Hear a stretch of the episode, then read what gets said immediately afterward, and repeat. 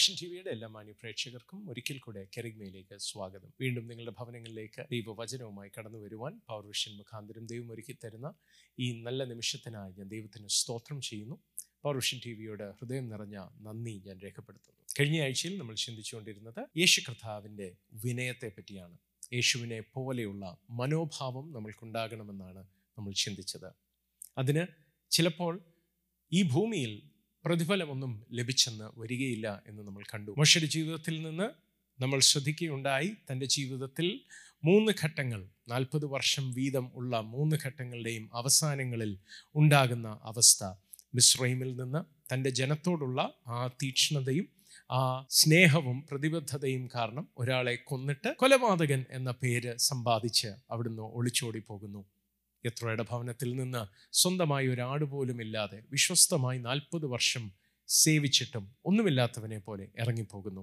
അവസാനം നാൽപ്പത് വർഷം ദൈവജനത്തെ ശുശ്രൂഷിച്ച് ദൈവത്തിൻ്റെ നാമത്തോടുള്ള എരിവിൽ ഈ ജനത്തെ ഞാൻ നശിപ്പിച്ച് കളയും, നിന്നെ ഞാൻ വലിയ ജാതിയാക്കാം എന്ന് ദൈവം പറഞ്ഞപ്പോഴും മോശ അവിടെ ദൈവത്തോട് മധ്യസ്ഥത അണച്ചത് ഇങ്ങനെയായിരുന്നു: നിന്റെ നാമം നിമിത്തം ജാതികൾ എന്ത് പറയും നിൻ്റെ നാമത്തെപ്പറ്റി, അതുകൊണ്ട് ഈ ജനത്തെ നശിപ്പിക്കരുത്. നമ്മൾ കണ്ടു ദൈവം മോശയെ മാനിച്ചത്, ദൈവം മോശയെ കരുതിയത് എങ്ങനെയാണെന്നും അത് ഈ ഭൂമിയിലല്ല ദൈവത്തിൻ്റെ യഥാർത്ഥമായ പ്രതിഫലം നമുക്കും വെച്ചിട്ടുള്ളത് എന്ന് നമ്മൾ കാണുകയുണ്ടായി.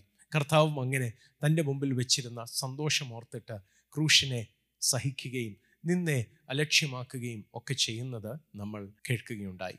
ഇന്ന് തുടർന്ന് കർത്താവിൻ്റെ ആ ഒരു മനോഭാവത്തോട് ചേർന്ന് തന്നെ നമ്മൾ ചിന്തിക്കാൻ പോകുന്നത്, തന്നെ താൻ ഒഴിച്ചു എന്ന് പറയുമ്പോൾ കർത്താവ് തനിക്ക് അർഹമായ മാന്യതയും പ്രശസ്തിയും ഒക്കെ വേണ്ടെന്ന് വെച്ച് ജനത്തെ സേവിക്കുവാനും ജനത്തിൻ്റെ നന്മയ്ക്ക് വേണ്ടി തന്നെ താൻ ഒഴിച്ച് വരുന്ന ദൈവരൂപത്തിൽ ഇരുന്ന കർത്താവ് ദാസരൂപമെടുത്ത് മനുഷ്യരെ ശുശ്രൂഷിക്കുന്ന ആ താണ അനുഭവത്തിലേക്ക് ഇറങ്ങി വന്ന് ക്രൂശിലെ മരണത്തോളം അനുസരണയുള്ളവനായിത്തീരുന്ന ആ കർത്താവ്, ആ മനോഭാവം കർത്താവിൻ്റെ ജീവിതത്തിൻ്റെ ആദ്യം മുതൽ അവസാനം വരെയും നമ്മൾ കാണുന്നുണ്ട്. തൻ്റെ പരസ്യ ശുശ്രൂഷയിൽ താൻ ചെയ്ത ആദ്യ അത്ഭുതത്തിലേക്കാണ് ഇന്ന് നിങ്ങളെ ഞാൻ ക്ഷണിക്കുന്നത്. അവിടെയും കർത്താവിൻ്റെ ഇതേ മനോഭാവമാണ് നമ്മൾ കാണുന്നത്. യോഹന്നാൻ്റെ സുവിശേഷം രണ്ടാം അധ്യായത്തിൽ കർത്താവ് ആദ്യമായി ഒരടയാളം ചെയ്യുന്നതായിട്ട് നമ്മൾ വായിക്കുന്നു. വെള്ളത്തെ വീഞ്ഞാക്കുന്നു. കാനാവിലെ കല്യാണത്തിൽ കർത്താവ് വെള്ളം വീഞ്ഞാക്കി എന്ന ആ വിവരണം നമ്മൾ മിക്കവർക്കും സുപരിചിതമാണ്. ആ ഭാഗം നമ്മൾ ഒന്നുകൂടൊന്ന് പരിശോധിക്കുകയാണ്. അവിടെ കർത്താവിൻ്റെ അതേ സ്വഭാവം നമ്മൾ കാണും. അതിനു മുമ്പ് നമ്മൾ ഈ കാനാവിലെ കല്യാണത്തിൻ്റെ കുറച്ച് സവിശേഷതകൾ പറഞ്ഞ് അനന്തരം അതിൽ നിന്ന് ചില ദൂതുകൾ നിങ്ങളോട് കൈമാറാനാണ് എനിക്ക് ഇന്ന് നിയോഗം. സോ യോഹന്നാൻ്റെ സുവിശേഷം രണ്ടാം അധ്യായത്തിലേക്ക് നിങ്ങളുടെ ശ്രദ്ധയെ ഞാൻ തിരിക്കട്ടെ. മൂന്നാം നാൾ ഗലീലയിലെ കാനാവിൽ ഒരു കല്യാണമുണ്ടായി. യേശുവിൻ്റെ അമ്മ അവിടെ ഉണ്ടായിരുന്നു. യേശുവിനെയും ശിഷ്യന്മാരെയും കല്യാണത്തിന് ക്ഷണിച്ചിരുന്നു. വീഞ്ഞ് പോരാതെ വരികയാൽ യേശുവിൻ്റെ അമ്മ അവനോട് അവർക്ക് വീഞ്ഞില്ല എന്ന് പറഞ്ഞു. യേശു അവളോട്, സ്ത്രീയെ, എനിക്കും നിനക്കും തമ്മിൽ എന്ത്? നിൻ എൻ്റെ എൻ്റെ നാഴിക ഇതുവരെ വന്നിട്ടില്ല എന്ന് പറഞ്ഞു. അവൻ്റെ അമ്മ ശുശ്രൂഷക്കാരോട്, അവൻ നിങ്ങളോട് എന്തെങ്കിലും കൽപ്പിച്ചാൽ അത് ചെയ്വീൻ എന്ന് പറഞ്ഞു. അവിടെ യഹൂദന്മാരുടെ ശുദ്ധീകരണ നിയമം അനുസരിച്ച് രണ്ടോ മൂന്നോ പറ വീതം കൊള്ളുന്ന ആറ് കൽപ്പാത്രം ഉണ്ടായിരുന്നു. യേശു അവരോട്, ഈ കൽപ്പാത്രങ്ങളിൽ വെള്ളം നിറപ്പീൻ എന്ന് പറഞ്ഞു. അവർ വക്കോളവും നിറച്ചു. ഇപ്പോൾ കോരി വിരുന്നുവാഴിക്ക് കൊണ്ടുപോയി കൊടുപ്പീൻ എന്ന് അവൻ പറഞ്ഞു. അവർ കൊണ്ടുപോയി കൊടുത്തു. അത് എവിടെ നിന്ന് എന്ന് വെള്ളം കോരിയ ശുശ്രൂഷക്കാരല്ലാതെ വിരുന്നുവാഴി അറിഞ്ഞില്ല. വീഞ്ഞായി തീർന്ന വെള്ളം വിരുന്നുവാഴി രുചിച്ചു നോക്കിയാറെ മണവാളിനെ വിളിച്ച്, എല്ലാവരും ആദ്യം നല്ല വീഞ്ഞും ലഹരി പിടിച്ച ശേഷം ഇളപ്പമായതും കൊടുക്കുമാറുണ്ട്, നീ നല്ല വീഞ്ഞ് ഇതുവരെയും സൂക്ഷിച്ചു വെച്ചുവല്ലോ എന്ന് അവനോട് പറഞ്ഞു. യേശു ഇതിനെ അടയാളങ്ങളുടെ ആരംഭമായി ഗലീലയിലെ കാനാവിൽ വെച്ച് ചെയ്ത് തൻ്റെ മഹത്വം വെളിപ്പെടുത്തി. അവൻ്റെ ശിഷ്യന്മാർ അവനിൽ വിശ്വസിച്ചു. ശ്രദ്ധിച്ചേ, അവിടെ തിരുവെഴുത്ത് നമ്മളെ കാണിക്കുന്നത് യേശു കർത്താവ് ആദ്യമായി ചെയ്യുന്ന അടയാളം, ആദ്യമായി ചെയ്യുന്ന അത്ഭുതം യോഹന്നാൻ ഇവിടെ രേഖപ്പെടുത്തുകയാണ്. അങ്ങനെ തൻ്റെ ശിഷ്യന്മാർ യേശുവിൽ വിശ്വസിക്കുന്നു. അതാണ് നമ്മളിവിടെ കാണുന്നത്. യോഹന്നാൻ ആരംഭിക്കുമ്പോഴും അവസാനിക്കുമ്പോഴും ഈ ഭാഗത്ത് പറയുന്നത്, ഒന്നാം വാക്യത്തിലും പതിനൊന്നാം വാക്യത്തിലും പറയുന്നത്, ഇത് ഗലീലയിലെ കാനാവിൽ നടക്കുന്ന കല്യാണമാണ്. അവിടെ യോഹന്നാൻ ആ വീട്ടുകാരെ പറ്റി പറയുന്നില്ല, വേറെ ഒന്നും പറയുന്നില്ല. കാനാവിൽ ഗലീലയിൽ നടന്ന കല്യാണമാണ്. എന്താണ് യോഹന്നാൻ ഗലീലയിൽ നടന്ന കല്യാണമാണെന്ന് വീണ്ടും വീണ്ടും ആവർത്തിച്ചത്? പലപ്പോഴും നമ്മളത് ശ്രദ്ധിച്ചെന്ന് വരത്തില്ല. നമ്മൾക്ക് കാനാവ് എന്ന വാക്ക് അറിയാം, കാനാവ് എന്ന സ്ഥലം അറിയാം. ഗലീലയിൽ കാനാവുണ്ട്, കാനാവിൽ വെള്ളം വീഞ്ഞാക്കി, ഇത്രയുമേ പലപ്പോഴും നമ്മൾ ചിന്തിക്കാറുള്ളൂ. എന്നാൽ ഗലീലയിലെ കല്യാണങ്ങൾക്ക് ചില സവിശേഷതകളുണ്ട്. ആ സവിശേഷതകൾ നമ്മൾ മനസ്സിലാക്കിയാൽ നമ്മൾക്ക് ഈ പാസേജിൽ, ഈ ഭാഗത്ത് വളരെ രസകരമായ ചില ദൂതുകൾ മനസ്സിലാകാൻ ഇടയായിത്തീരും.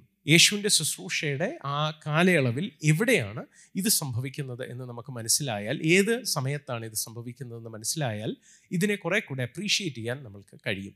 അതുകൊണ്ട് ആ രണ്ട് കാര്യങ്ങൾ നിങ്ങളോടൊന്ന് പങ്കുവെക്കാനായിട്ട് പോവുകയാണ് ആരംഭത്തിൽ. ഒന്ന്, കാനാവിൽ ഈ ഗലീലയിലെ കല്യാണത്തിൻ്റെ പ്രത്യേകത എന്ന് പറയുമ്പോൾ, നമ്മളുടെ കല്യാണങ്ങളിൽ യൂഷ്വലി സംഭവിക്കുന്നത് നിങ്ങൾ കണ്ടിട്ടുണ്ടാകും, കല്യാണത്തിന് ശേഷം റിസപ്ഷന് അല്ലെങ്കിൽ ഭക്ഷണം കഴിക്കാൻ വേണ്ടി ആൾക്കാർ ചെല്ലുമ്പോൾ ആ ഹോള് അല്ലെങ്കിൽ ആ ഓഡിറ്റോറിയത്തിൻ്റെ ഭക്ഷണം ഒരുക്കി വെച്ചിരിക്കുന്ന സ്ഥലം ഷട്ടർ ഇട്ടിരിക്കുന്നത് ചിലപ്പോഴെങ്കിലും നിങ്ങൾ കണ്ടിട്ടുണ്ടാകും. പെണ്ണും ചെറുക്കനും വസ്ത്രം മാറി വേറെ വസ്ത്രം ഇട്ടുകൊണ്ട് വരാൻ വേണ്ടിയിട്ട് എല്ലാവരും ഈ അടഞ്ഞ ഷട്ടറിൻ്റെ മുമ്പിൽ കാത്തിരിക്കുന്ന ദൃശ്യം നിങ്ങൾക്ക് ഓർമ്മ വരും. അത് കല്യാണ വിരുന്നിന് മുമ്പുള്ള കാര്യമാണ്. എന്നാൽ ഗലീലിയൻ വെഡിങ്ങിൻ്റെ പ്രത്യേകത, ഈ വെഡിങ് നടക്കുന്നത് നമ്മളുടെ വെഡിങ്സ്, നമ്മളുടെ കല്യാണങ്ങൾ നടക്കുന്നത് പോലെയല്ല. ഏഴ് ദിവസം നീണ്ടു നിൽക്കുന്ന ഈ ആഘോഷങ്ങളിൽ പലപ്പോഴും പാതിരാത്രിയിലാണ് മണവാളൻ മണവാട്ടിയെ ചേർക്കുവാനായി ചെല്ലുന്നത്. അതാണ് യേശുവിൻ്റെ പല ഉപമകളിലും മണവാളൻ പാതിരാത്രിക്ക് വരുന്നത്. ബുദ്ധിയില്ലാത്ത കന്യകമാർ വിളക്കിൽ എണ്ണ കരുതാഞ്ഞതുകൊണ്ട് അവർക്ക് സംഭവിക്കുന്നത്, അവർ എണ്ണ വാങ്ങിക്കൊണ്ട് വരുമ്പോഴത്തേക്കും ബുദ്ധിയുള്ള കന്യകമാരും മണവാളനും മണവാട്ടിയും ആ സംഘം മണവാളൻ്റെ ഭവനത്തിൽ പ്രവേശിച്ച് വാതിലടച്ചു എന്നാണ് നമ്മൾ വായിക്കുന്നത്. ഈ ബുദ്ധിയില്ലാത്ത കന്യകമാർ അവിടെ ചെല്ലുമ്പോൾ മണവാളൻ പറയുന്നു, എനിക്ക് നിങ്ങളെ അറിഞ്ഞുകൂടാ. ശ്രദ്ധിച്ചേ, ഈ സംഘം, ഈ കല്യാണ സംഘം, മണവാളനുണ്ട്, മണവാട്ടിയുണ്ട്, മണവാളൻ്റെ വീട്ടുകാരുണ്ട്, മണവാട്ടിയുടെ വീട്ടുകാരുണ്ട്, മണവാട്ടിയുടെ കൂടെയുള്ള കന്യകമാരുണ്ട്, ഇവരെല്ലാവരും അടങ്ങുന്ന ഈ സെലിബ്രേഷൻ്റെ ഈ പാർട്ടി അത് നടക്കുന്നത് മണവാളൻ്റെ വീട്ടിൽ. അവിടെ ഈ കഥക് അടയ്ക്കുക എന്ന് പറയുമ്പോൾ മണിയറയുടെ കഥകല്ല, ആ ഭവനത്തിൻ്റെ കഥകാണ് അടയ്ക്കുന്നത്. അപ്പോൾ അവിടേക്ക് പിന്നെ പ്രവേശനമില്ല എന്ന് നമുക്ക് മനസ്സിലാകുന്നു. അതാണ് യേശു ഈ ബുദ്ധിയില്ലാത്ത കന്യകമാരുടെ കാര്യം പറയുമ്പോൾ നമുക്ക് മനസ്സിലാവുന്നത്. അത് ഒരു ഗലീലിയൻ വെഡിങ്ങിൻ്റെ പശ്ചാത്തലത്തിലാണ്. അപ്പോൾ ഈ ഗലീലിയൻ വെഡിങ്ങിൻ്റെ പ്രത്യേകത എന്ന് പറയുന്നത്, ഇൻവൈറ്റഡ് ആയ എന്ന് വെച്ചാൽ ക്ഷണിക്കപ്പെട്ടവരല്ലാത്ത ആരെയും അങ്ങോട്ട് കയറ്റുകയില്ല. മണവാട്ടിയെ ചേർത്തുകൊണ്ട് വരുവീൻ എന്ന് മണവാളന് നിർദ്ദേശം കൊടുക്കുന്നത് തൻ്റെ പിതാവാണ്. തൻ്റെ പിതാവിന് മാത്രമേ ആ നാഴിക തീരുമാനിക്കാൻ കഴിയുകയുള്ളൂ. മണവാളൻ മണവാട്ടിക്ക് വേണ്ടിയിട്ട് ഒരു സ്ഥലം ഒരുക്കും. സ്ഥലം ഒരുക്കിയ ശേഷം തൻ്റെ പിതാവിനോട് ഫോർമലി താൻ പറയുന്നു, സ്ഥലം റെഡി ആയിട്ടുണ്ട്. അപ്പോൾ പിതാവ് പറയുന്ന കാര്യം, ഞാൻ പറയാം എപ്പോൾ പോകണമെന്ന്. അങ്ങനെ ഏതോ ഒരു ദിവസം രാത്രിയിൽ പിതാവ് മകനോട് ഒന്ന് പറയും, പോയി മണവാട്ടിയെ കൂട്ടിക്കൊണ്ടുവരുവിൻ. ഇതാണ് അവിടെ സംഭവിക്കുന്നത്. അപ്പോൾ ഒരുങ്ങിയിരിക്കുന്നവർ മാത്രം ഈ മണവാളനും കൂട്ടരും മണവാട്ടിയെ ചേർക്കാൻ വരുമ്പോൾ ഒരു കാഹളമൂതും. ആ കാഹളം കേൾക്കുമ്പോൾ അറിയാം മണവാളൻ വരുന്നുണ്ട്. അതിനുവേണ്ടി ഒരുങ്ങി കാത്തിരിക്കുന്നവർ മാത്രമേ പോവുകയുള്ളൂ. അപ്പോൾ ആ പശ്ചാത്തലം ഗലീലിയൻ വെഡിങ്ങിൻ്റെ ഒരു പശ്ചാത്തലമാണ്. പക്ഷേ ഈ വെഡിങ്ങിൻ്റെ ഒരു സവിശേഷത ഇതാണ്, ഈ പാതിരാത്രിക്ക് ഈ ബ്രൈഡൽ പ്രൊസഷൻ മണവാളൻ്റെ വീട്ടിൽ വന്നെങ്കിലും നാളെ രാവിലെ ആകുമ്പോൾ അവിടെ പോയി ആഘോഷങ്ങളിൽ പങ്കെടുത്ത് ബ്രേക്ക്ഫാസ്റ്റ് കഴിച്ചിട്ട് വരാം എന്ന് വിചാരിച്ചാൽ നടക്കത്തില്ല. വാതിൽ തുറക്കൂല, ഉച്ചയ്ക്ക് വാതിൽ തുറക്കൂല, രാത്രിയിൽ വാതിൽ തുറക്കൂല. ഏഴ് ദിവസം പുറത്തു നിന്ന് ആരും അകത്ത് കയറ്റുകയില്ല, വാതിലടച്ചിരിക്കുകയാണ്. അതൊരു വളരെ സിഗ്നിഫിക്കൻ്റായ സവിശേഷതയാണ്. അതുകൊണ്ട് തന്നെയാണ് ഇവിടുത്തെ പ്രശ്നവും ഇത്രയും രൂക്ഷമാകുന്നത്. എന്താ കാരണം? വീഞ്ഞ് തീർന്നു എന്ന് പറയുമ്പോൾ പുറത്തു പോയി വീഞ്ഞ് വാങ്ങിച്ചാൽ പോരെ. പക്ഷേ പുറത്തു പോയി വീഞ്ഞ് വാങ്ങിക്കുക എന്ന് പറയുന്നത് നടക്കത്തില്ല. കാരണം ഏഴ് ദിവസത്തേക്ക് ഈ ഭവനത്തിൽ നിന്നാരും പുറത്തോട്ട് പോവുകയില്ല, പുറത്തുനിന്ന് ആരെയും അകത്തോട്ടും കയറ്റുകയില്ല. അങ്ങനെ പോയാൽ അതിലുണ്ടാകുന്ന നാണക്കേട്. അപ്പോൾ വീഞ്ഞില്ലാതെ പോയാൽ അതിൻ്റെ നാണക്കേട് ഇല്ല, പുറത്തു പോയാൽ അതും നാണക്കേട്. അപ്പം രണ്ടിനാലും ഞെരുങ്ങുന്ന ഒരു കുടുംബമാണ് അവിടെ കാനാവിലെ ഈ കല്യാണത്തിൽ ഉള്ളത്. ഈ കല്യാണത്തിന് വന്ന അറ്റൻഡീസ് എല്ലാം ആ കല്യാണത്തിൻ്റെ ആ ലൊക്കേഷനിൽ തന്നെയാണ് ഇവരുമായിരിക്കുന്നത്. അപ്പോൾ ആ പശ്ചാത്തലത്തിൽ ഇനി നമ്മൾ ഈ പാസേജിലേക്ക് വരുമ്പോൾ നമ്മൾ അറിയുന്ന ഒരു കാര്യം, മറിയ യേശുവിനോട് വന്ന് പറയുകയാണ് അവർക്ക് വീഞ്ഞില്ല. നിങ്ങൾ ശ്രദ്ധിച്ചേ, പലപ്പോഴും നമ്മൾ ചിന്തിക്കുന്നത് മറിയ യേശുവിനോട് ആവശ്യപ്പെടുകയാണ് വീഞ്ഞുണ്ടാക്കി കൊടുക്കുന്നത്. പക്ഷേ നിങ്ങൾ അറിയണം, യേശു അന്ന് വരെ ഒരു അത്ഭുതവും ചെയ്തിട്ടില്ല. തിരുവെഴുത്ത് നമ്മളോട് പറയുന്നില്ല മറിയയ്ക്ക് വെളിപ്പാടിനാൽ അറിയാമായിരുന്നുവെന്ന് യേശു അത്ഭുതം ചെയ്യാൻ പോവുകയാണെന്ന്. വേദപഠിതാക്കൾ വിശ്വസിക്കുന്നത് യോസേഫ് നേരത്തെ മരിച്ചു പോയിരുന്നത് കൊണ്ട് മറിയ എന്തെങ്കിലും ആവശ്യമുണ്ടെങ്കിൽ മോനോടാ പറയുന്നത്. നമ്മളുടെ വീടുകളിലും അങ്ങനെ കണ്ടിട്ടുണ്ടാകുമല്ലോ, അമ്മ മൂത്ത മോനെ ഡിപ്പെൻഡ് ചെയ്യുന്നു ഒരു സാധനം വാങ്ങിച്ചു കൊണ്ടുവരാൻ, അല്ലെങ്കിൽ കടയിൽ പോകുവാൻ, അല്ലെങ്കിൽ തന്നെ ഒന്ന് ആശുപത്രിയിൽ കൊണ്ടുപോകാനൊക്കെ മോനോട് പറയുന്നത് പോലെ യേശു തൻ്റെ ആദ്യജാതനായതുകൊണ്ട്, മൂത്ത മകനായതുകൊണ്ട് പലപ്പോഴും യേശുവിനെ മറിയ ഡിപ്പെൻഡ് ചെയ്തിരുന്നു എന്നാണ് വേദപഠിതാക്കൾ വിശ്വസിക്കുന്നത്. അപ്പോൾ മേരി അങ്ങനെ ഡിപ്പെൻഡ് ചെയ്തിരുന്നത് കൊണ്ട് പലപ്പോഴും യേശുവിനോട് പല കാര്യങ്ങളും ഷെയർ ചെയ്യാറുണ്ട്. അപ്പോൾ ഇവിടെയും സംഭവിക്കുന്നത് അങ്ങനെയാണ്. മറിയ വന്ന് യേശുവിനോട് ഒന്ന് പങ്കുവെച്ചു എന്നേ ഉള്ളൂ, വീഞ്ഞു തീർന്നു വന്ന്. അല്ലാതെ മറിയ യേശുവിനോട് അത്ഭുതം ചെയ്യാൻ പറയുകയല്ല. ഞാൻ പറയട്ടെ സഹോദരങ്ങളെ, മറിയ യേശുവിനോട് അത്ഭുതം ചെയ്യണമെന്ന് പറഞ്ഞപ്പോഴല്ല യേശു അത്ഭുതം ചെയ്തത്. മറിയ വെറുതെ യേശുവുമായി ആ വിഷയം പങ്കിട്ടതേ ഉള്ളൂ. യേശുവിൻ്റെ സമയത്ത് യേശു അത് ചെയ്തെങ്കിൽ, നിങ്ങളോടും ഞാൻ പറയട്ടെ, നിങ്ങളുടെ ജീവിതത്തിലെ ചെറിയ കാര്യങ്ങൾ, അത്ഭുതം പ്രതീക്ഷിക്കാത്ത കാര്യങ്ങൾ പോലും യേശുവിനോട് പങ്കിടാൻ തയ്യാറാകണം. നിങ്ങളുടെ ഓഫീസിൽ ഒരു സംസാരം നടന്നോ, നിങ്ങൾക്ക് അല്പം വിഷമം തോന്നിയോ, യേശുവിനോട് പറയൂ.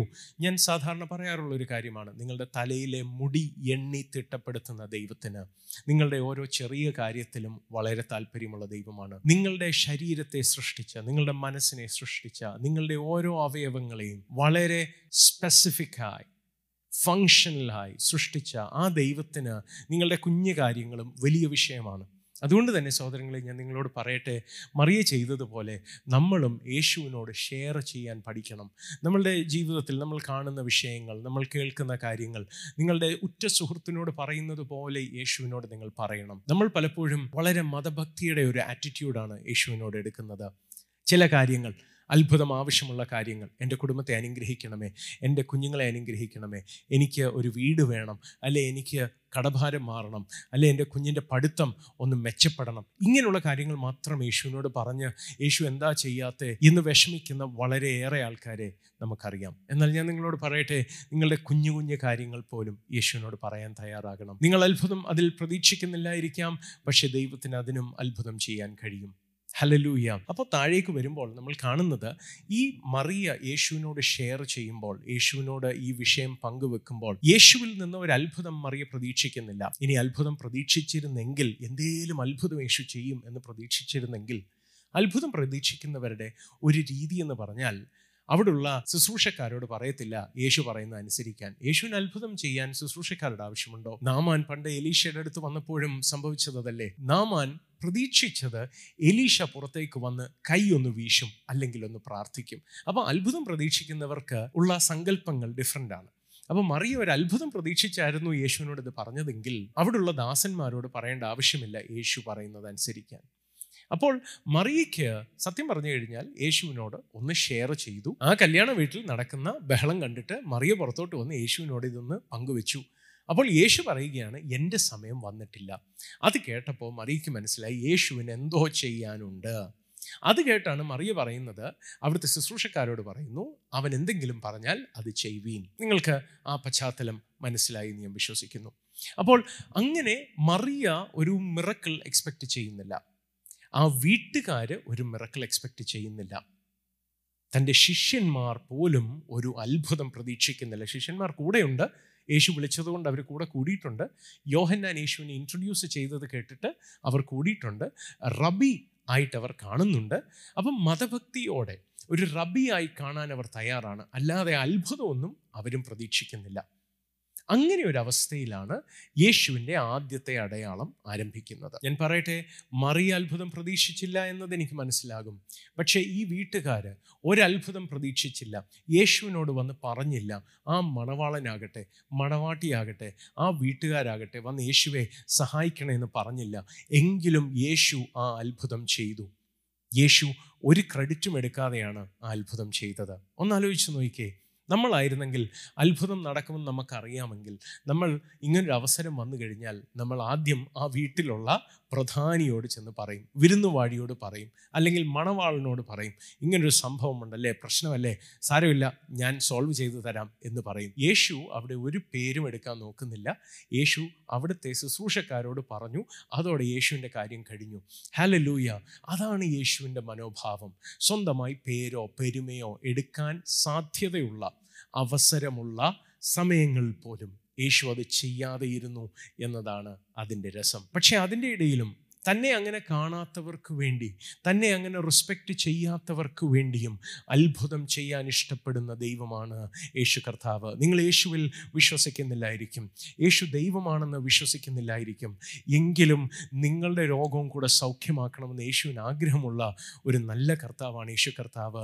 യേശു മരിച്ചത് ആമേൻ ഒരു മതത്തിൽ ഒരു വിഭാഗത്തിലുള്ളവർക്ക് വേണ്ടിയല്ല, സകല ലോകത്തിൻ്റെയും പാപം വഹിച്ചാണ് യേശു മരിച്ചത്. നിങ്ങളുടെ രോഗങ്ങൾ സൗഖ്യമാക്കാൻ ഇഷ്ടപ്പെടുന്ന ദൈവം, നിങ്ങളുടെ ജീവിതത്തിൽ വരുന്ന പോരായ്മകളെ നികത്താൻ ഇഷ്ടപ്പെടുന്ന ഒരു യേശു കർത്താവ്, നിങ്ങൾക്ക് വേണ്ടി അത്ഭുതം ചെയ്യാൻ ആഗ്രഹമുള്ള ഒരു നല്ല കർത്താവാണ്. അവനിൽ വിശ്വസിക്കാൻ നമ്മൾ തയ്യാറായാൽ നമ്മുടെ ജീവിതത്തിലെ പ്രശ്നം എത്ര വലുതാണെങ്കിലും ദൈവത്തിന് അതിനെ ഫിക്സ് ചെയ്യാൻ കഴിയും എന്നതാണ് അതിൻ്റെ സത്യം. അതിന് യേശുവിന് ക്രെഡിറ്റ് കിട്ടിയില്ലെങ്കിലും നിങ്ങൾ സൗഖ്യമായി എന്നുള്ളത് സത്യമാണ്. പക്ഷേ നിങ്ങൾ അതിന് ക്രെഡിറ്റ് കൊടുക്കുന്നത് കർത്താവിനല്ലെങ്കിൽ പോലും നിങ്ങളെ സൗഖ്യമാക്കാനും മാത്രം നല്ല കർത്താവാണ് യേശു കർത്താവ്. നമ്മളാണെങ്കിൽ അത് ചെയ്യുകയില്ല.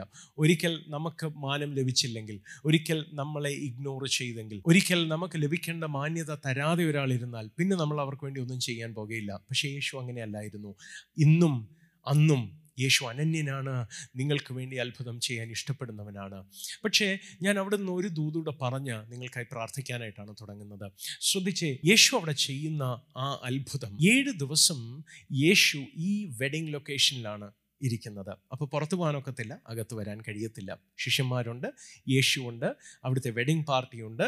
ഇവരെല്ലാവരും ആ ഒരേ സ്ഥലത്താണ്. യേശു കർത്താവ് സാധാരണ പ്രാർത്ഥിക്കാൻ ഒത്തിരി തിരക്കുള്ളപ്പോൾ വാങ്ങിപ്പോകും എന്ന് നമ്മൾ വായിച്ചിട്ടുണ്ട്. വിജനമായ സ്ഥലത്ത് ഒറ്റയ്ക്ക് പോയി പ്രാർത്ഥിക്കുമായിരുന്നു.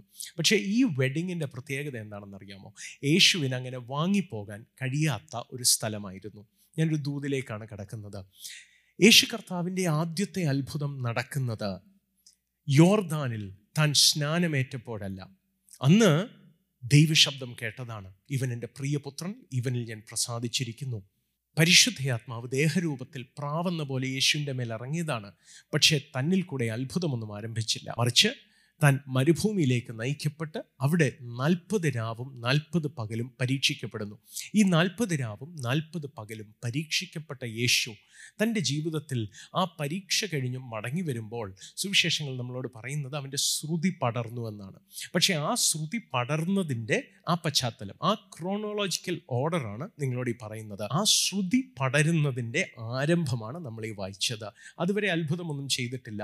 ഞാൻ നിങ്ങളോടൊരു ദൂത് പറയാം. ഈ നാൽപ്പത് ദിവസം പിശാചിനോട് എതിർത്ത് നിന്ന് തിരിച്ചു വന്ന അന്ന് ഒരത്ഭുതവും നടന്നില്ല, ഒരു ഭൂതത്തെയും പുറത്താക്കിയില്ല, ഒരു വിടുതലും സംഭവിച്ചില്ല. അഭിഷേകമിറങ്ങിയ അന്ന് അത്ഭുതം നടന്നില്ല. ദൈവിക വാഗ്ദത്തം കേട്ട അന്ന് അത്ഭുതം നടന്നില്ല. ഓ, ദൂത് കേട്ടതാണ്, കാത്തിരുന്നതാണ്. നാൽപ്പതിരുന്നപ്പോൾ ആമൻ അത്ഭുതം നടക്കുമെന്ന് വിചാരിച്ചു. ആമൻ നാൽപ്പത് കഴിഞ്ഞപ്പോൾ സഭയ്ക്കൊരു മാറ്റമുണ്ടാകും, വിശാലതയുണ്ടാകുമെന്നൊക്കെ പ്രതീക്ഷിച്ചു. ഇരുപത്തൊന്നിരുന്നപ്പോൾ, ഏഴിരുന്നപ്പോൾ ഒക്കെ പ്രതീക്ഷിച്ചതാ, പക്ഷെ നടന്നില്ല. വാഗ്ദത്തം ഇഷ്ടം പോലെ കേട്ടതാ, പക്ഷെ വാഗ്ദത്തം കേട്ടപ്പോഴൊന്നും ഒന്നും നടന്നില്ല. ഞാനും അത് അനുഭവിച്ചിട്ടുണ്ട്. ഞാൻ കുഞ്ഞായിരിക്കുമ്പോൾ ഞാൻ പോകുന്ന സഭയിൽ പ്രവാചകന്മാർ വന്നു. ചിലർ പറഞ്ഞു വളരെ പെട്ടെന്ന് ഈ ഹോള് നിറഞ്ഞ് കവിയും. ആ വർഷം സഭ രണ്ടായി സ്പ്ലിറ്റായി പോയി. സഹോദരങ്ങളെ, നിങ്ങളും അങ്ങനൊരു അവസ്ഥയിലായിരിക്കും ജീവിക്കുന്നത്. നിങ്ങൾ വാഗ്ദത്തങ്ങൾ കേട്ടും നാളൊത്തിരിയായി, നിങ്ങൾ ഉപവസിച്ചിട്ടും നാൾ കുറയായി. ആ ഉപവാസത്തിൻ്റെ അവസാനം ഒരു അത്ഭുതം പ്രതീക്ഷിച്ചു, പ്രാർത്ഥന പ്രാർത്ഥനയുടെ അവസാനം ഒരു അത്ഭുതം പ്രതീക്ഷിച്ചു, വാഗ്ദത്തം കേട്ട് എല്ലാ ദിവസവും ആത്മാർത്ഥമായി പ്രാർത്ഥിച്ചു, പക്ഷേ അത്ഭുതം കണ്ടില്ല.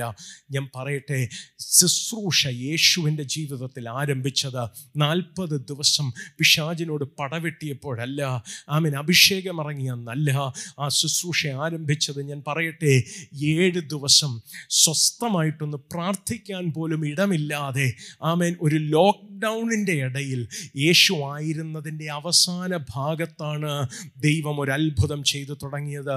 നിങ്ങളോട് ഞാൻ പറയട്ടെ, നിങ്ങളും അങ്ങനൊരവസ്ഥയിലായിരിക്കും. ആമേൻ നിങ്ങളുടെ പ്രൊഫഷണൽ ലൈഫ്, ആമേൻ കഴിഞ്ഞ രണ്ട് വർഷമായിട്ട് കോവിഡ് കാരണം വീണ്ടും വീണ്ടും ലോക്ക്ഡൗണുകൾ, വർക്ക് ഫ്രം ഹോമുകൾ, അങ്ങനെ പല പല കാര്യങ്ങളിൽ കുഞ്ഞുങ്ങൾ ഒരു ഒരു വശത്ത് ടാബ് വെച്ച് പഠിക്കുന്നു, ലാപ്ടോപ്പ് വെച്ച് പഠിക്കുന്നു, അതിൻ്റെ കൂട്ടത്തിൽ നിങ്ങളുടെ ജോലിയുടെ കാര്യം, വീട്ടുകാര്യം, ഇതിൻ്റെ നടുവിൽ പ്രാർത്ഥിക്കാൻ നേരമില്ല. രാവിലെ നാല് മണിക്ക് എണീക്കും, രാത്രി രണ്ട് മണിക്ക് കിടന്നുറങ്ങിയാലായി. ഞാൻ പറയട്ടെ, അതിന് കടലിൻ്റെ നടുവിൽ പണ്ട് കേട്ട വാഗ്ദത്തങ്ങൾ എവിടെ പോയി എന്ന് നിങ്ങൾക്ക് തോന്നിയെന്ന് വരാം. ജനിക്കുന്നതിന് മുമ്പേ യേശുവിനെ പറ്റി ദൂത് പറഞ്ഞതാണ്. നൂറ്റാണ്ടുകൾക്ക് മുമ്പ് പ്രവചനമുണ്ടായിട്ടുണ്ട്. പക്ഷേ യേശു വന്നിട്ട് നാള് കുറച്ചായി, അഭിഷേകം പ്രാപിച്ചിട്ട് നാള് കുറച്ചായി, ഉപവാസം ഇരുന്നു, ആമേൻ, നാൽപ്പതിരുന്നിട്ടും ഒരത്ഭുതവും നടന്നില്ല. പക്ഷേ ഞാൻ പറയട്ടെ, ആ ലോക്ക്ഡൗണിൻ്റെ നടുവിൽ, ആമേൻ, ആ കല്യാണ പാർട്ടിയുടെ നടുവിൽ, ആമേൻ, ഒരു അത്ഭുതത്തിൻ്റെ അരങ്ങ് സ്വർഗം ഒരുക്കുകയാണ്. പ്രാർത്ഥിക്കാൻ കഴിയുന്നില്ല, ആഗ്രഹിക്കുന്നത് പോലെ ദൈവത്തിൻ്റെ കൂടെ ഇരിക്കാൻ കഴിയുന്നില്ല, തിരക്കാണ് എല്ലായിടത്തും. അതിൻ്റെ നടുവിൽ ദൈവത്തിൻ്റെ സമയമായാൽ ദൈവം അത്ഭുതം ചെയ്തു തുടങ്ങും. നിങ്ങളുടെ വാഗ്ദത്തത്തെ ദൈവം മറന്നിട്ടില്ല. ദൈവത്തിൻ്റെ ആ സമയം ആരംഭിക്കുമ്പോൾ ഞാൻ പറയട്ടെ സഹോദരങ്ങളെ, വെള്ളം പോലും വീഞ്ഞാകാൻ തുടങ്ങും. ഹല്ലേലൂയ. നിങ്ങളുടെ പരിധിസ്ഥിതികൾ വിഷയമായിരിക്കുകയില്ല, പരിമിതികൾ വിഷയമായിരിക്കില്ല. ആമേൻ. അത്ഭുതം ചെയ്യാനുള്ള സാമഗ്രികളുണ്ടോ എന്ന് നോക്കണ്ട, സൗകര്യമുണ്ടോ എന്ന് നോക്കണ്ട. ദൈവത്തിൻ്റെ സമയത്ത് ദൈവം ചെയ്യുന്ന ദൈവമാണ്. നിങ്ങളോട് പറഞ്ഞ വാഗ്ദത്തങ്ങൾ, നിങ്ങളുടെ കുഞ്ഞിനോട് പറഞ്ഞ വാഗ്ദത്തങ്ങൾ, നിങ്ങളുടെ കുടുംബജീവിതത്തെപ്പറ്റി ദൈവം അരുളി ചെയ്തത്, നിങ്ങളുടെ ശുശ്രൂഷയെപ്പറ്റി ദൈവം പറഞ്ഞത്, അതെല്ലാം നിറപടിയായി ചെയ്യാൻ തന്നെ അത്രേ ദൈവം പറഞ്ഞത്. ആമേൻ. ദീർഘനാളുകൾ നിങ്ങളത് കണ്ടില്ലായിരിക്കാം, പക്ഷേ അതോർത്ത് വിഷമിക്കുക. ഒരു പുതിയ സീസൺ നിങ്ങൾക്ക് വേണ്ടി ദൈവം തുറന്നു തുടങ്ങുകയാണ്. എന്നെ കേൾക്കുന്ന ശുശ്രൂഷകന്മാരോട് ഞാൻ പറയട്ടെ, ഒരു മിറക്കിൾ മിനിസ്ട്രി നിങ്ങൾക്കുണ്ടെന്ന് ആമേൻ പറഞ്ഞിട്ട് നാള് കുറേയായി. നിങ്ങളുടെ സഭയോട് ദൂത് പറഞ്ഞിട്ട് സമയങ്ങൾ ഒത്തിരി കഴിഞ്ഞുപോയി.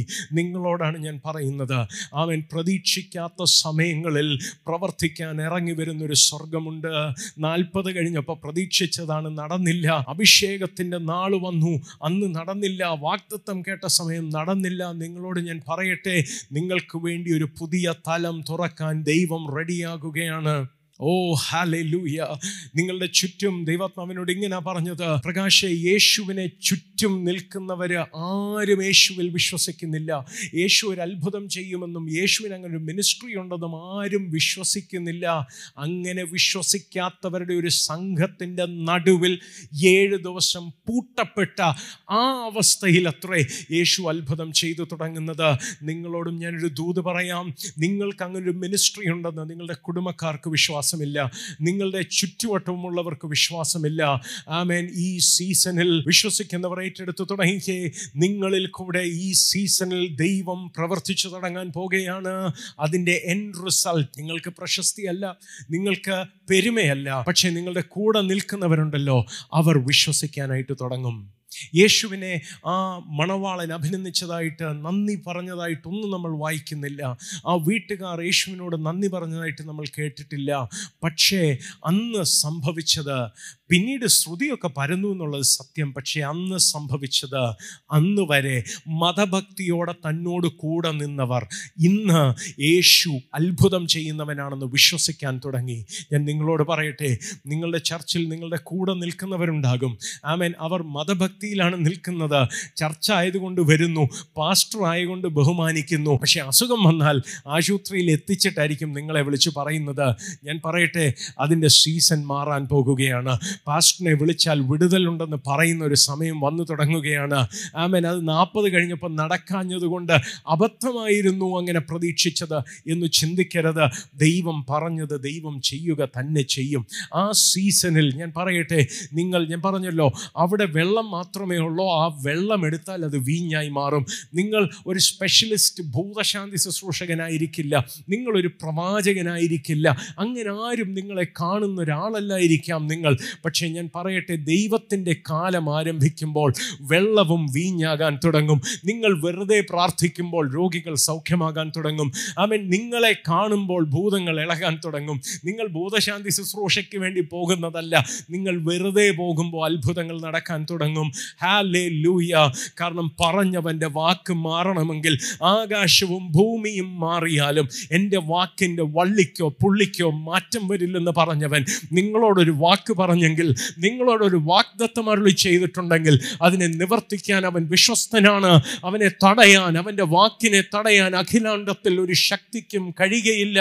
അവൻ്റെ വാക്കിനെ നിങ്ങൾ അവിശ്വസിക്കാതിരിക്കൂ. അതുകൊണ്ട് സഹോദരങ്ങളെ, ഞാൻ നിങ്ങൾക്ക് വേണ്ടി പ്രാർത്ഥിക്കാനായി, നമ്മൾ ഒരുമിച്ച് പ്രാർത്ഥിക്കാനായി പോവുകയാണ്. നിങ്ങളുടെ ജീവിതത്തിലെ വാഗ്ദത്തങ്ങളെ ഒന്ന് ഓർത്തേ. ആ വാഗ്ദത്തം കേട്ട നാളിൽ നടന്നില്ല, ദൈവിക സന്ദർശനമുണ്ടായ പരിശുദ്ധയാത്മാവ് പ്രാവ് എന്ന ദേഹരൂപത്തിൽ യേശുവിൻ്റെ മേലിറങ്ങിയപ്പോൾ, ദൈവിക വിസിറ്റേഷൻ ഉണ്ടായപ്പോൾ, ആമേൻ, ഏഞ്ചലിക് വിസിറ്റേഷൻസ് ഉണ്ടായപ്പോൾ, ഒന്നും ആരംഭിക്കാഞ്ഞത് ചിലത് ഈ സീസണിൽ നിങ്ങൾക്ക് വേണ്ടി സ്വർഗം ആരംഭിക്കാൻ പോകുകയാണെന്നേ ഒന്ന് വിശ്വസിച്ച് തുടങ്ങിക്കേ. നിങ്ങളുടെ മിനിസ്ട്രി ടേക്ക് ഓഫ് ചെയ്ത് തുടങ്ങുന്ന കാലം ആരംഭിക്കുകയാണ്. നിങ്ങളെ വിധിച്ച് എഴുതിത്തള്ളിയവരുടെ നടുവിൽ മാന്യത വെളിപ്പെടുന്ന ഒരു സീസൺ വരികയാണ്.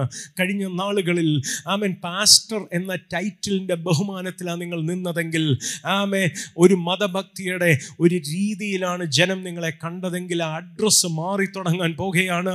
ദൈവം ശുശ്രൂഷ ഭരമേൽപ്പിച്ച് കഴിയുമ്പോൾ ഞാൻ നിങ്ങളോടൊരു ദൂത് പറയാം. ആമേൻ, അവിടുന്ന് അത് ആരംഭിക്കുമ്പോൾ സംഭവിക്കാൻ പോകുന്നത്, ആമേൻ, നിങ്ങളുടെ ഡിഗ്രിയുടെ കെയർ ഓഫിലല്ല, നിങ്ങളുടെ പ്രസംഗത്തിൻ്റെ വൈഭവത്തിൻ്റെ കെയർ ഓഫിലല്ല, നിങ്ങളുടെ മേൽ വ്യാപരിക്കുന്ന അഭിഷേകത്തിൻ്റെ കെയർ ഓഫിൽ ഒരു അഡ്രസ്സ് ഉണ്ടായി തുടങ്ങാൻ പോകുകയാണ്. ആമേൻ, ജനം പറയും, അവിടെ പാസ്റ്ററിൻ്റെ അടുത്ത് പോയാലുണ്ടല്ലോ, അവിടുത്തെ അച്ചായനോടൊന്ന് പറഞ്ഞാലുണ്ടല്ലോ, അവിടുത്തെ ആൻറ്റിയോടൊന്ന് പ്രാർത്ഥിക്കാൻ പറഞ്ഞാൽ വിടുതൽ ഉറപ്പാണെന്ന് പറഞ്ഞു തുടങ്ങും. അവർക്ക്, ശിഷ്യന്മാർക്ക് വിശ്വാസം വന്നില്ല അത്ഭുതം ചെയ്യാനൊന്നും, പക്ഷേ യേശുവിൻ്റെ അടുത്ത് വന്ന അത്ഭുതം നടക്കുമെന്ന് അവർ വിശ്വസിക്കാൻ തുടങ്ങി. അങ്ങനൊരു കാലം നിങ്ങളുടെ മിനിസ്ട്രിയിലും ആരംഭിച്ചു തുടങ്ങാൻ പോകുകയാണ്. ഒന്ന് വിശ്വസിക്കാൻ കഴിയുമോ? ചേർന്നൊന്ന് പ്രാർത്ഥിക്കാമോ? ആമേൻ, എന്നെ കേൾക്കുന്നവരിൽ നിങ്ങളുടെ ഉള്ളിലൊരു സ്പാർക്ക് കത്തുന്നുണ്ടെങ്കിൽ, ഇതെന്നോട് ദൈവം പറയുന്നതെന്ന് നിങ്ങളുടെ ഉള്ളിൽ നിങ്ങളുടെ ആത്മാവ് സാക്ഷീകരിക്കുന്നെങ്കിൽ വിശ്വാസത്തോടെ എന്നോട് ചേർന്നൊന്ന് പ്രാർത്ഥിക്കാമോ? ഹല്ലേലൂയ. പ്രിയ കർത്താവേ, അവിടുത്തെ മുഖത്തേക്ക് ഞങ്ങൾ നോക്കുന്നു. ഞങ്ങളോടുള്ള അവിടുത്തെ എല്ലാ വാഗ്ദത്തങ്ങൾക്കായും സ്തോത്രം. അപ്പോൾ ഞങ്ങളുടെ ജീവിതത്തിൽ ഞങ്ങൾ പ്രതീക്ഷിച്ച സമയത്ത്, ഞങ്ങൾ ആഗ്രഹിച്ച നാഴികയിൽ, പ്രതീക്ഷിച്ച സമയത്ത് അത്ഭുതങ്ങൾ നടന്നില്ല എന്നതുകൊണ്ട് കർത്താവെ, ആ ശുശ്രൂഷ, ആ ജോലി, ആ വിവാഹം, ആ കുടുംബജീവിതത്തിൻ്റെ അവസ്ഥ, കുഞ്ഞുങ്ങളുടെ ജീവിതത്തിൽ വരേണ്ട ഉയർച്ചകൾ, അവൻ അതിനെ വിട്ട് കളയാൻ കർത്താവ് ഇത് ചെയ്യില്ല എന്ന് തോന്നുമാർ ഞങ്ങളുടെ ഉള്ളിൽ പിശാച് പറഞ്ഞ കള്ളങ്ങൾ യേശുവിൻ്റെ നാമത്തിൽ പൊട്ടിപ്പോകട്ടെ. അപ്പോൾ അവിടുത്തെ സമയത്തിൽ അങ്ങ് എല്ലാം ഭംഗിയാക്കുന്ന ദൈവമാണല്ലോ. അപ്പോൾ അവിടുത്തെ ഈ ജനത്തിനായി ഞങ്ങൾ പ്രാർത്ഥിക്കുന്നു. അപ്പോൾ ഞങ്ങളെ കേൾക്കുന്ന ഓരോ ശുശ്രൂഷകർക്കായും കർത്താവെ, അവിടുത്തെ ഓരോ മക്കൾക്കായും പ്രാർത്ഥിക്കുന്നു. അപ്പോൾ അവരോടുള്ള വാഗ്ദത്തങ്ങൾ നിവർത്തിക്കുന്ന സീസണാകട്ടെ അപ്പാ. അവർ അക്ഷരാർത്ഥത്തിൽ അത്ഭുതങ്ങൾ കണ്ടു തുടങ്ങട്ടെ അപ്പാ. അവൻ അവരുടെ ജീവിതത്തിൽ വെള്ളം മാത്രം അവശേഷിക്കുമ്പോൾ അതിനെ വീഞ്ഞാക്കി മാറ്റുന്ന ഒരു തലത്തിലേക്ക് അങ്ങ് കൊണ്ടുവന്നാട്ടെ അപ്പാ. ഹല്ലേലൂയ. ആ കൽപ്പാത്രങ്ങളിലെ വെള്ളം ആൾക്കാർ പുറത്തേക്കെടുത്ത് കാല് കഴുകി പോയിരുന്നൊരവസ്ഥയിൽ നിന്ന്, ആമേൻ, കാല് തേച്ച് കഴുകാൻ അതിൽ നിന്ന് വന്നതിനെ ഉപയോഗിച്ച ഇടത്ത് നിന്ന് കർത്താവെ, അവരുടെ തലയ്ക്ക് ലഹരി പിടിക്കുന്നതാക്കി അതിൽ നിന്ന് പുറപ്പെടുന്നതിനെ മാറ്റിയതുപോലെ കർത്താവെ, അവിടുത്തെ മക്കളെ അവഗണിച്ചു പോയിടത്ത് അവർ പറഞ്ഞ നല്ല കാര്യങ്ങളെ ചവിട്ടിത്തേച്ചിട്ട് പോയ അതേ വ്യക്തികളെ സ്വാധീനിക്കുന്ന ഒരു തലത്തിലേക്ക്, ആമേൻ, ഇൻഫ്ലുവൻസിലേക്ക് ഈ അവിടുത്തെ മക്കളെ അങ്ങ് ഉയർത്തിയാട്ടെ അപ്പോൾ. യേശുവിൻ്റെ നാമത്തിൽ ഞങ്ങൾ അവർക്കായി പ്രാർത്ഥിക്കുന്നു. അപ്പോൾ സൗഖ്യം ആവശ്യമുള്ളവർക്കായി പ്രാർത്ഥിക്കുന്നു. അവരുടെ മേൽ അത്ഭുത സൗഖ്യങ്ങൾ ഉണ്ടാകട്ടെ. നിങ്ങളുടെ പ്രെയർ ലൈനിൽ വിളിച്ച വിഷയങ്ങൾ, ആമേൻ, അതിനുമേൽ അങ്ങയുടെ മഴയും മഞ്ഞും പെയ്തിറങ്ങട്ടെ അപ്പാ.